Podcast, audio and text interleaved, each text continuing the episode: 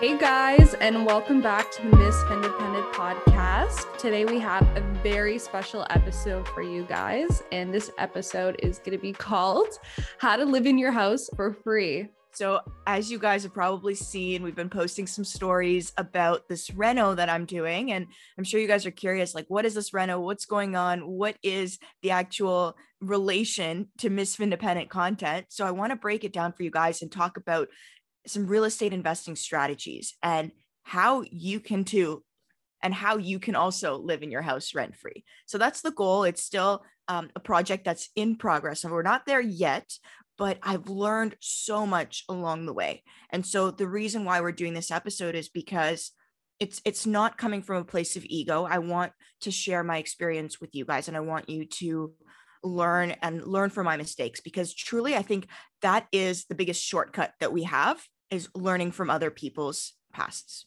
So right now there's so much opportunity in real estate. There's I, I love real estate personally because it's it's land that you're buying. It's a physical asset and it's going to be scarce in the future because as our population keeps increasing, the amount of land that's available isn't increasing. So that's my personal personal preference towards real estate. I, I love investing in real estate and if you're doing it properly, there's a lot of opportunity. So let's get into it. So I think where we can start is with you, Nika, telling us about, you know, the process of purchasing your first house. What was that like? Was there a bidding war? Like, let's get into it. Yeah, 100%. So this, the house that we actually are, are working on right now wasn't the first house that we put an offer out. So I want you guys to understand that like the place that you actually end up buying is generally speaking in most cases, probably not going to be the only house that you put an offer out on. So we were looking for about six months before we'd found this one. I remember every weekend we were going to showings. I literally lived on realtor.ca or Zolo. Zolo is another awesome tool and House Sigma. And real estate is very localized. So I don't want to talk too much about like the Toronto market specifically, just more general concepts, because I feel like that's something that everyone can learn from. And not all of our listeners are in Toronto. Um, but Zolo, if you're in Canada, is a really cool tool. Sometimes realtor.ca is delayed, but Zolo actually lets you stay on top of brand new listings. So when they hit MLS, your agents, your real estate agent is always going to have the newest listings available. But if you wanted to just keep an eye out and see what's on the market, Zolo is an awesome tool. House Sigma as well. It lets you see what past properties have sold for. So you can see comparables and see if the property is actually overvalued. Um, so those are just some helpful things that I used like day to day. But when we bought the house, it was in the middle of winter. It was end of January, and we were looking throughout the the entire winter, right? So December, January, um, even November, and in the winter, the the amount of inventory that's available on the market is scarce. There's there's fewer homes that are available on the market. So it's it's cold in the winter. People don't really want to move.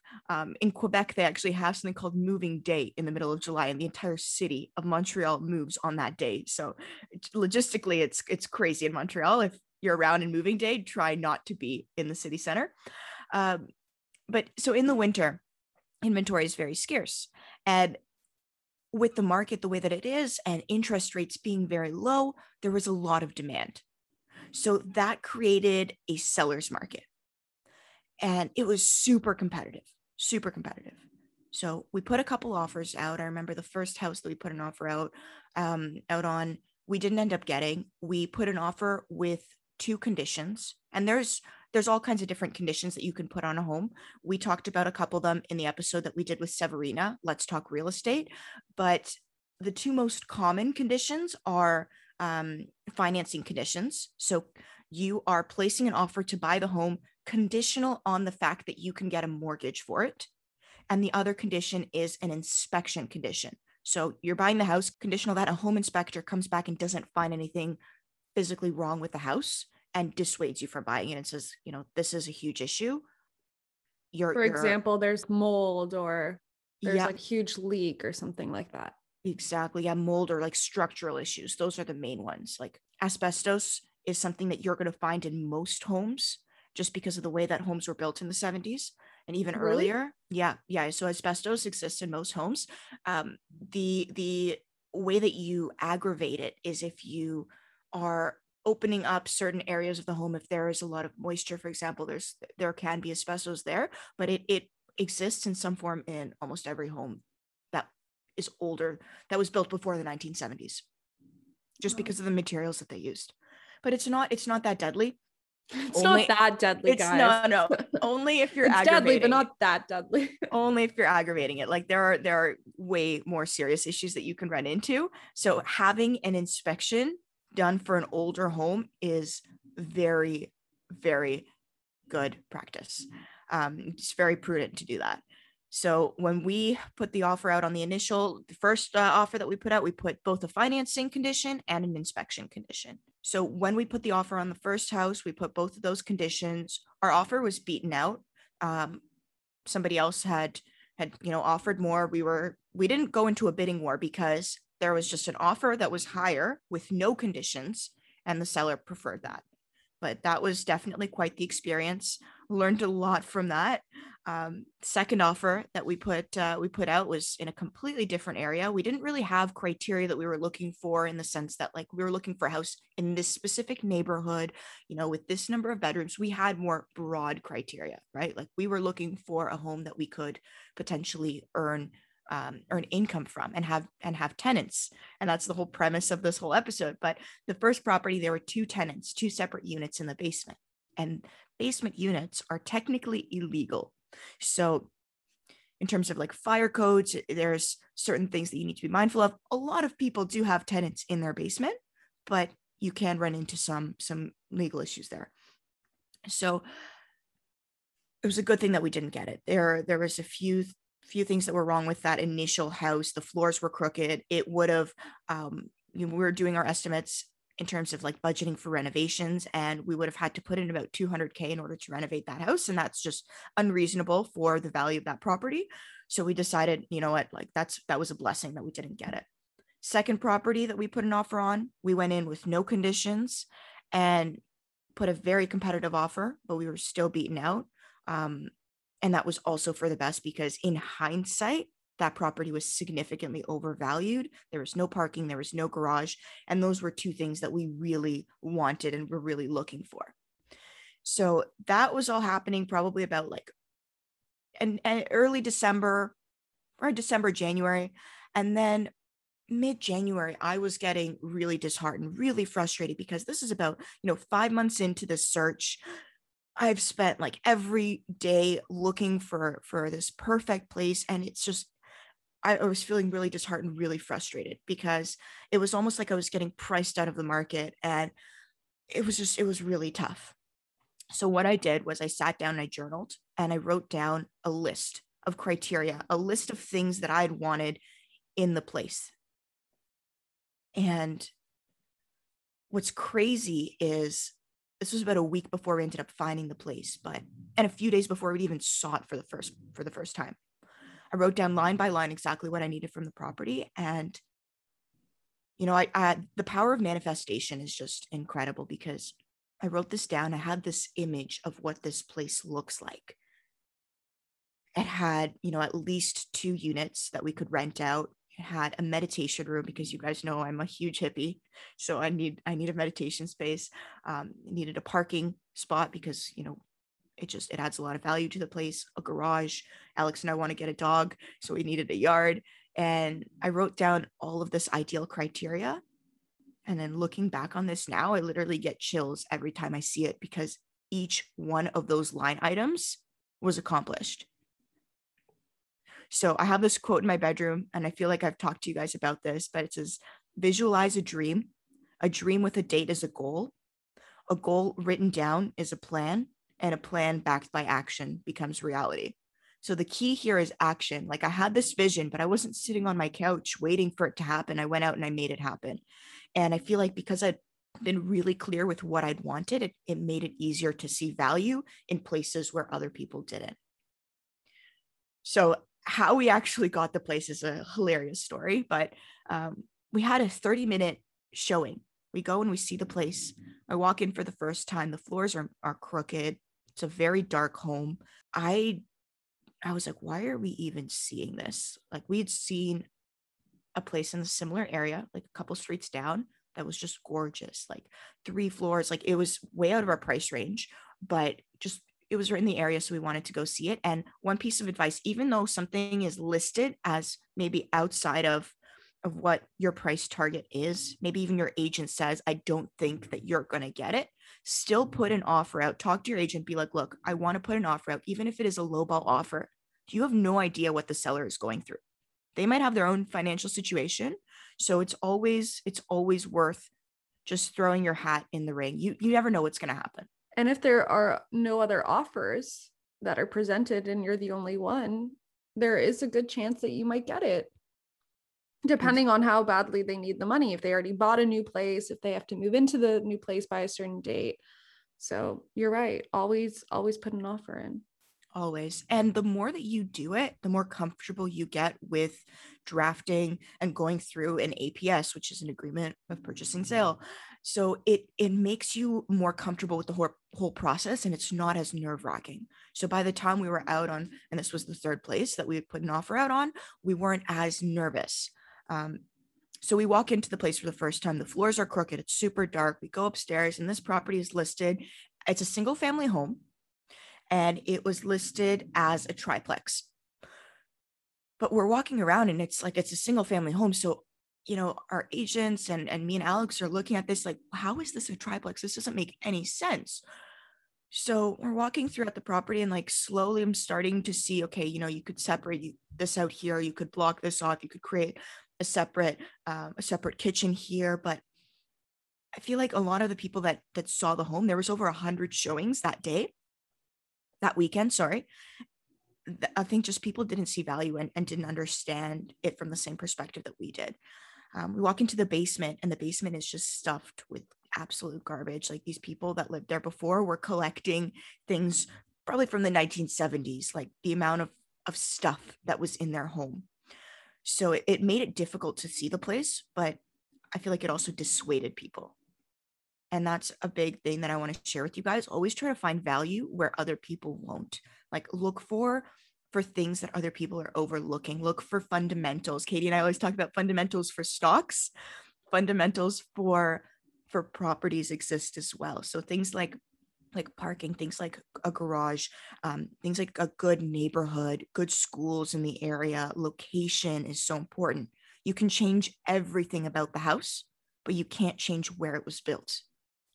I feel like just because you were so clear and you did manifest and you knew exactly what you wanted and you were very particular with what you were looking for, it was probably easier for you to see over, you know, the junk and this and that. Like you were you were more focused on like your set criteria that all this other stuff that dissuaded people didn't probably phase you as much. I mean, maybe because I had this vision I was like, okay, this this kind of fits into it, but it wasn't that clear. Also, keep in mind like when I was when we were looking, it was peak COVID. So you were limited with how many people could come to showings with you. It had to be immediate family.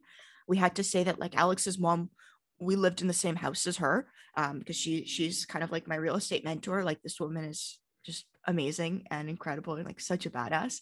Um, and so she she came to us, she came with us to every showing, and this woman just she added so much value. Um, so if you have somebody like that in your life, cherish them and ask them for advice, especially if it's somebody that you know has lived through a lot, because there's a lot that they can add. So we had 30 minutes to see this place and we all walk in and like no one is understanding. We're like how how is this place valued at what it is? But it it kind of like kind of started to make sense. We'd walk down and we are like okay you know what? I think i think we're to put an offer out and then the agent is like do you guys want to see it again? Like yes we, we need to see it again because half an hour to make a huge purchasing decision like this the biggest a, purchasing decision of your life so far. So far yeah it was a massive decision. So it was like okay yes i need another half an hour to see it to do another walkthrough to fully understand how i'm going to lay this out as a triplex because that is the key here so we come back for another half an hour did another walkthrough and that's when we started thinking okay this is where we can put a kitchen this is where we can you know fix the bathroom this is where we can do this but all of that all of that took a little bit of time and it was a very very high stress situation we ended up putting an offer out with no conditions too. And I don't suggest that. I was just about to say, because before you suggested, especially with older homes, and I'm assuming the one you were looking at and you purchased was an older home. Why did you do that? Yeah, it's it's almost 100 years old, so definitely an oldie, but but a goodie. Um, we had an engineering, a structural engineer visit the property because there were there were cracks, not in the foundation, but like there were a couple of red flags that were concerning. So we'd ask the the agent if there was any kind of inspection that the the previous sellers had done, and sometimes they do that in advance just to fast track the process and so that people submit offers with no conditions because that that's better for them. That means that you know it's really difficult, almost impossible to get out of an offer with no conditions once the agreement is signed. So the the sellers had called a structural engineering firm and they had written a really in-depth analysis about the property and they said that it was going to be sturdy and some of the the red flags they had mentioned and said that you know they'd they'd assessed them and it was fine. So that gave us a little bit of peace of mind. The amount of inspection reports that i read um, and tried to decipher like the lingo that i now know is just it's incredible to like have gone through that process and like um, did a lot of learning. But I, I learned I learned a lot from that. So they they had called in um, a structural engineer to review the property. I had actually called him a few times. I spoke to him on the phone. Alex spoke to him on the phone, and we had some questions and just chatted with him because, you know, when you're going through a big purchasing decision like this, don't be afraid to call people and ask for information. Like at the end of the day, people are always going to be willing to talk to you if you're kind and if you're just, you know, like if you're kind and, and open and if you call somebody and you're like hey can i borrow like do you have like five minutes? Can i take five minutes of your time? Um, they they might be more open to to talking to you. So I, ch- I chatted with the structural engineer and he gave me some insight and he was like yeah i think it's fine. Like don't don't be afraid. I saw it. My team saw it. I can't guarantee anything but you should be okay. So that gave me some peace of mind. Um, the financing condition is something that I definitely recommend you do include. The reason why we didn't is because when we were when we were buying, it was a very unique time in the market. It was such a seller's market. Like there was, you know, you could have a place with 10 offers and every property was selling for two, 300K over ask. Like it was madness. And you know, a lot of people were putting out offers with no conditions. People were writing letters, like personal letters to the seller in in hopes that an emotional letter would sway them in one way or another and that's a tactic that you can actually try. I hate that. I don't like it either. Because it's so bullshit too like 99.9% of the time. 100% yeah. i don't really like it either. It's kind of like like the teacher's pet like you know yeah. buddy, buddying up with the teacher but in this case it's a fair market. And so you do you got to do what you got to do you got to you got to do what you got to do at the end of the day, I haven't been in that kind of situation. I haven't written a letter, but like 100%, if I thought that that would sway a buying decision one way or another, I I would do it. So I have a question. So when it comes to financing conditions, that's whether or not you can get a mortgage for the amount. Wouldn't it be smart for most people then to get approved for a mortgage before they start looking so they know what they can afford? And then when it comes down to conditions, they don't need to really put one down because they know they can get approved for this much or this much based on their income or their assets or Yes, a hundred percent. And that's actually a great point, Katie. I didn't mention that. So we were working with a mortgage agent from the beginning, and they helped us understand what we could be pre-approved for.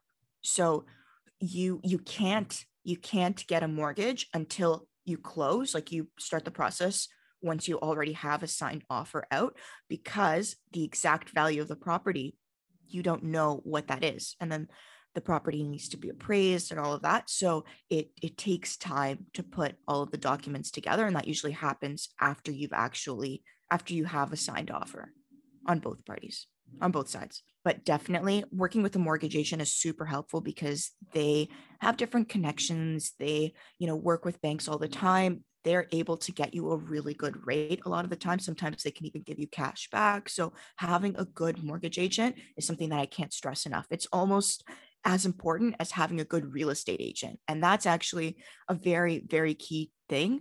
Um, but yeah, definitely working with a strong agent is really important. Having a good mortgage agent is really important as well.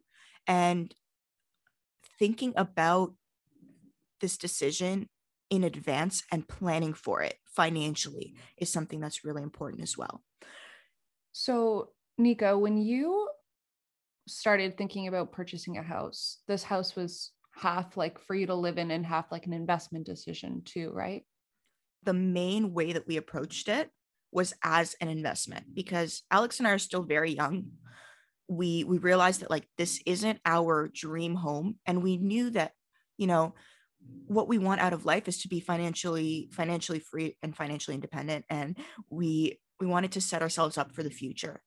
So, sorry, I guess my next question is so when you were looking at this property that you purchased and you were looking at this triplex or this family home and you were looking at, you know, a unit could go here, kitchen could go here, unit could go here, were you also at the same time kind of like thinking about how much could I get for this, you know, basement unit or how much could I get for this second floor and then kind of running the numbers in your head? What was your thought process that way? How are you mm. approaching crunching kind of the numbers and like realizing is this going to be cash flow positive? Am I going to be making money from this decision? Like, what were some factors that you considered?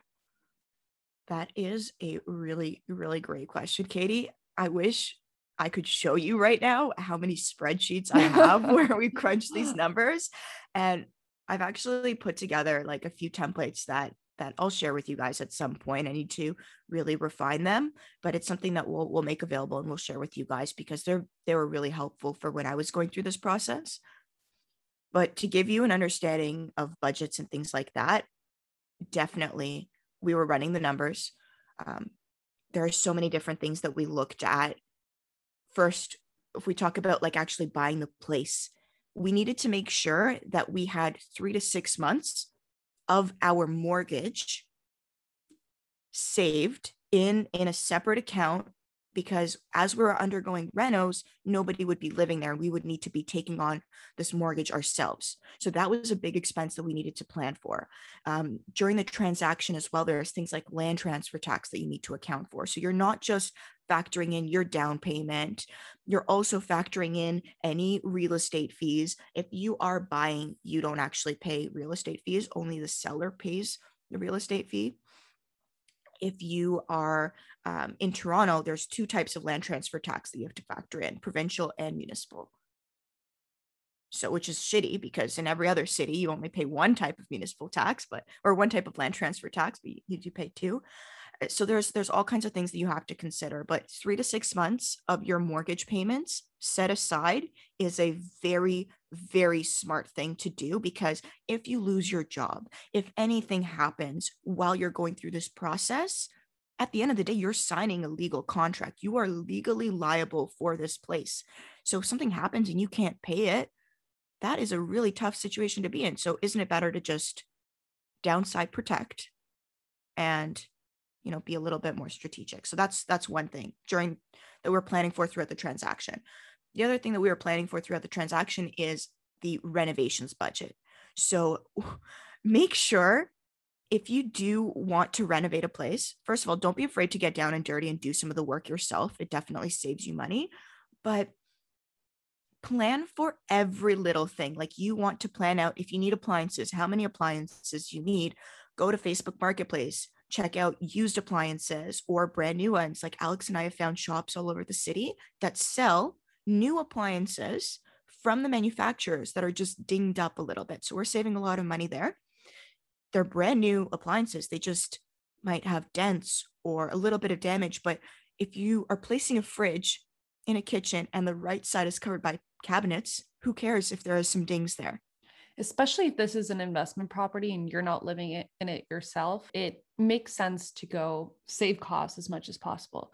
So I guess one of my questions is okay, so I have no idea how much renovations would cost. I would look at a unit and be like, okay, like, you know, I could probably visualize how I want things set up, but how did you budget for the renos? Like how did you know okay, this is approximately going to cost me 20,000 for this unit. 20,000 or 30,000 for that unit. Did you talk to anybody? Was that all your own research? Research and talking to people who did it before because I feel like there's a lot of different things that people have shared with me over the years.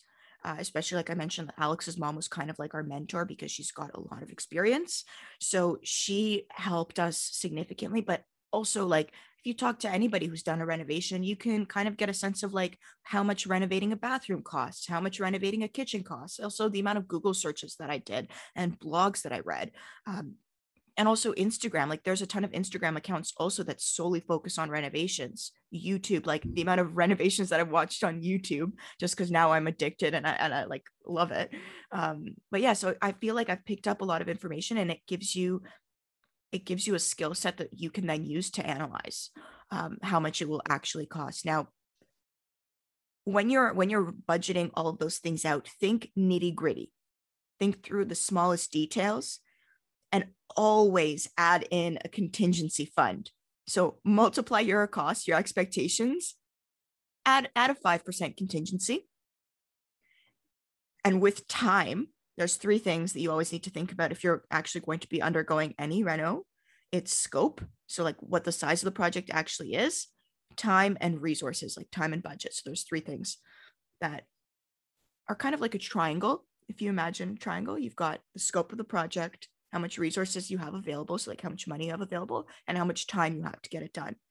And in our case we allocated three months to the renovation because after that point, we just don't have money to be able to constantly pay for the mortgage because the whole purpose of this is to live in our house rent free. So, going back to your question, Katie, about budgets, always add a 5% contingency. Try to plan through every detail. Those are things that I've learned the hard way. And renos always take way longer than you anticipate. So, if anybody is giving you a, a time frame, add a few weeks to it talk to anybody that's renovated anything and they will tell you the same thing. Renovations never happen on time. And if they do, that is very sus. Very, very sus. So, so as I mentioned previously, I think the next thing I would want to know is how did you know how much you're going to charge for each unit? What what kind of research did you do there? Did you again just look at other kind of comparable units in the area? Did you get quotes? Did you talk to real estate agents? How did you do your research there to know how much you're eventually going to rent each unit out for? So that's a great question. And I'm going to preface by saying if you are going to do something like this, where you're converting a single family home into a triplex or a multiplex or whatever it is, a home with more than one unit, look at a city map. There's zoning maps that you can find. And specifically for Toronto, there's a Toronto zoning map that you can look into and you can see the address and you can des and you can find the different designated zones and rules. So we checked out the address of the house and we looked at all the bylaws and allowed uses and we knew that the house was zoned to be a triplex. So that, you know, gave us a lot of of understanding that okay other people in the area also have triplexes. So there are a lot of comparables that we can look at. We're not reinventing the wheel. Other people have done this. So there was a proof of concept there. So that's a really really helpful tip. Um, but to find comparables what we did was we looked at house sigma. I mentioned through through house sigma you can see sold data. You can also see leases as well. Within the past 90 days 360 days whatever so it was really helpful to see. We typed in, you know, the area and we were looking at data for for homes that um, also had different units and how much these units were leasing for. And we would try to find comparable units with, you know, on the same floor with the same amount of bedrooms, same amount of bathrooms. And we had comparables that we built into to this massive Excel doc that we used to plan for um, for all of our expenses and and budgets so that kind of gave us an understanding of how much we could actually pull out of the property to be cash flow positive. and we're not going to be cash flow positive because we're living there but we are going to be technically you know living rent free and mortgage free because we're going to have different units in the house helping us pay for the property so if that's something that you guys want to do, I highly, highly encourage it. Um, you can talk to your agents and they can help you find comparables. Sometimes they can even help you find tenants as well. You just you would pay the agent for the first month's lease, or you can find tenants yourself. And on the tenant side, that's something that I'll share with you guys as I go through that process. Uh, we're trying to lease the place out for September 1st. We'll see how that goes. Um, a couple things that I've learned through just different Facebook groups that I'm a part of, like landlord Facebook groups, is always do a credit check yourself because it's so easy to fake that. And try to find people that are trustworthy, that have really good jobs. Yeah. So you, you can work with an agent, you could do research on your own. A lot of a lot of different things to consider. So where are you with the property right now? I know you mentioned earlier you saved about three to six months worth of your mortgage for the renovations? Where are the renovations? Have you encountered any unforeseen or unexpected problems? What's going on? So that's kind of a loaded question. Have we encountered any unforeseen problems? I mean, I feel like you're always going to encounter unforeseen things when you're undergoing a massive project like this. Where we're at right now is we have almost finished the third floor. We've put in new floors. We put in vinyl because vinyl is waterproof and for rental units, it makes a lot of sense that you don't need to replace the floors if the tenant has, you know, um, has a water leak or something happens and they spill water on the floor with hardwood, with laminate, it will bubble and then you need to replace that. And so it's a very expensive thing. So, what we'd planned for um, and what we try to do to mitigate that is put in vinyl, which is just like plastic. It's a plasticky material that is designed to look like wood and it feels really nice.